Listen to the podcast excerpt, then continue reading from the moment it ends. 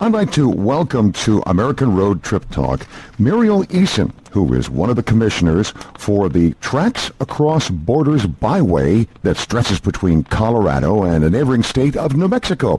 Thank you very much for joining us, Murielle. Oh, you're welcome. It's great to be here. Thank you for taking the time out to share with us about this exciting new byway that is in the state of Colorado and actually stretches across two state lines. It's uh, following, it looks like, a number of the train lines that were used in the early part of last century to carry goods, and I imagine were involved in mining as well. Yes, that's absolutely correct. It follows the route of the old Denver and Rio Grande Railroad that operated in the region back in the 1880s until the late 1960s. That stretched all the way from Denver as a standard gauge to Encinitas, and then it becomes a narrow gauge through the mountains uh, over to Chama, New Mexico, and then it went from Chama to the west toward uh, the state line, but also through Dulce, Lumberton, and some other old towns and then goes by Navajo Reservoir and um, over through Ignacio, where the Southern Utes have their headquarters and through their tribal lands. Ah. And then on to Durango. It sounds like an absolutely fascinating route to follow. How did it get designated? The Jicarilla Apache, which is, um, they have a tribal land in northern New Mexico that the byway passes through mm-hmm. and the Southern Ute Indian tribe, which also has an adjacent reservation right across the border in Colorado. They began to discuss creating a scenic byway back in the 70s, and that was not long after the railroad ceased operation. And there, the idea was discussed and, and kicked around for quite a long time, but then about four years ago, Dan Love, who was the commissioner on the Cumbres and Toltec Scenic Railroad, which is owned by both the state of New Mexico and Colorado and is the longest, highest narrow gauge operating in the U.S. today.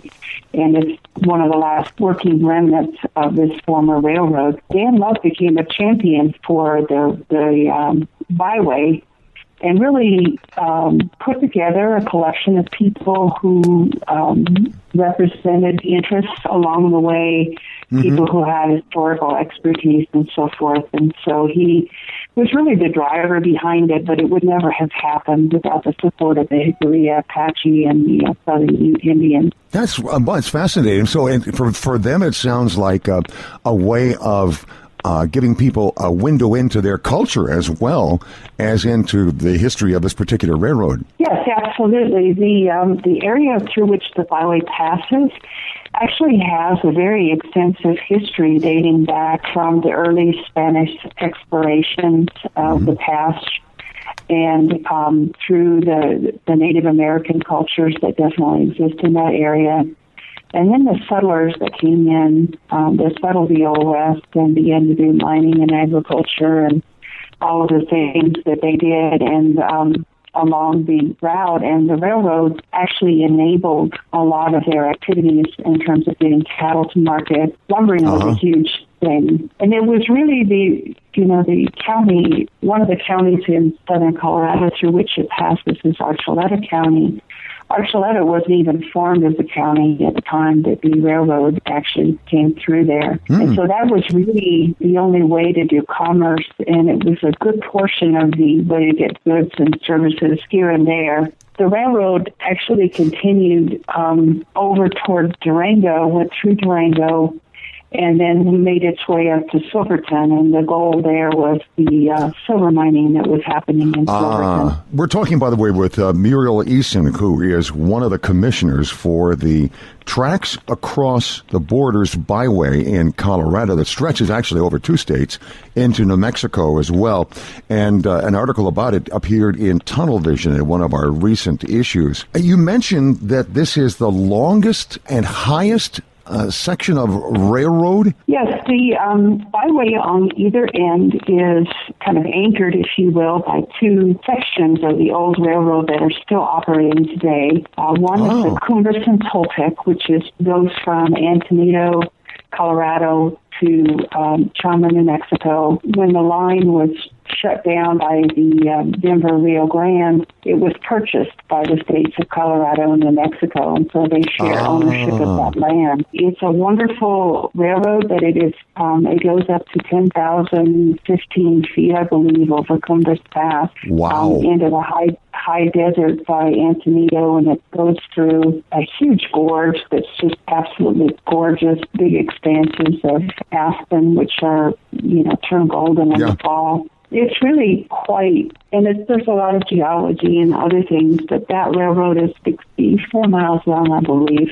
So that one is still working, and, and people can ride that uh, train and then proceed oh. along the byway and end up in Durango, which also has a section of the old train that's still operating, which is privately owned in this case, called the Durango and Silverton Narrow Gauge Railroad, and it goes from Durango to Silverton and back. You know, for those who may not be aware of what narrow gauge means, could you explain that to our listeners? What the difference between a narrow gauge and regular gauge railroad? Well, a regular gauge railroad, or a standard gauge as they call it, is a typical railroad that you would see anywhere in the U.S., um, particularly in flat areas. But when the railroads started to go through mountains, um, mm-hmm. literally some of these railroads are perched, and they're perched on the side of hills, which it was so much easier to put in something that was a lot narrower so that uh-huh. it would uh-huh. fit between the big rocks on the cliffs and it would also fit on smaller ledges so they didn't have to create a huge ledge um, in order to get the train by. And there's some extremely scenic sections of the railroad. I bet. Um, I bet. Yeah, I bet they are. And the other. Do the highways run alongside the railroad track? Well, unfortunately, the when the uh, Denver Rio Grande shut down the line between Chama and Durango, they went through and picked up all of the rails, and so you can see a lot of the old grade. There's oh, some old. There's some old bridges and so forth that are there, but the byway itself is more about the imagination and kind of putting yourself sure. back in time. Oh, yeah. And tracing, retracing the pathways of the past and the settlements that happened there the Hispanic culture that that um, uh-huh. you know is still there, and the ranching and the farming, and um, so it's it's more about stepping back in history and retracing some of the pathways of the right. past right. and understanding what the history of that area was, which is um, tremendously deep. And we feel like that a lot of people who are fascinated with the history of the Old West or the history of the railroad or interested in the culture of, of the Native Americans that live mm-hmm. there or people even that just want to enjoy some recreation, some wildlife viewing, and just travel to a part of the country that's um, seldom traveled. No, I, I think would yeah. be interested in in the byway. How long has the byway existed? So the roads have existed for many years, I'm sure. The route that they put together was um, just using existing roadways some of which are closer at some points to the old railroad grade and some of which are further away, but uh, most of them are fairly close and you can get some glimpses if mm-hmm. you know where to look. Mm-hmm.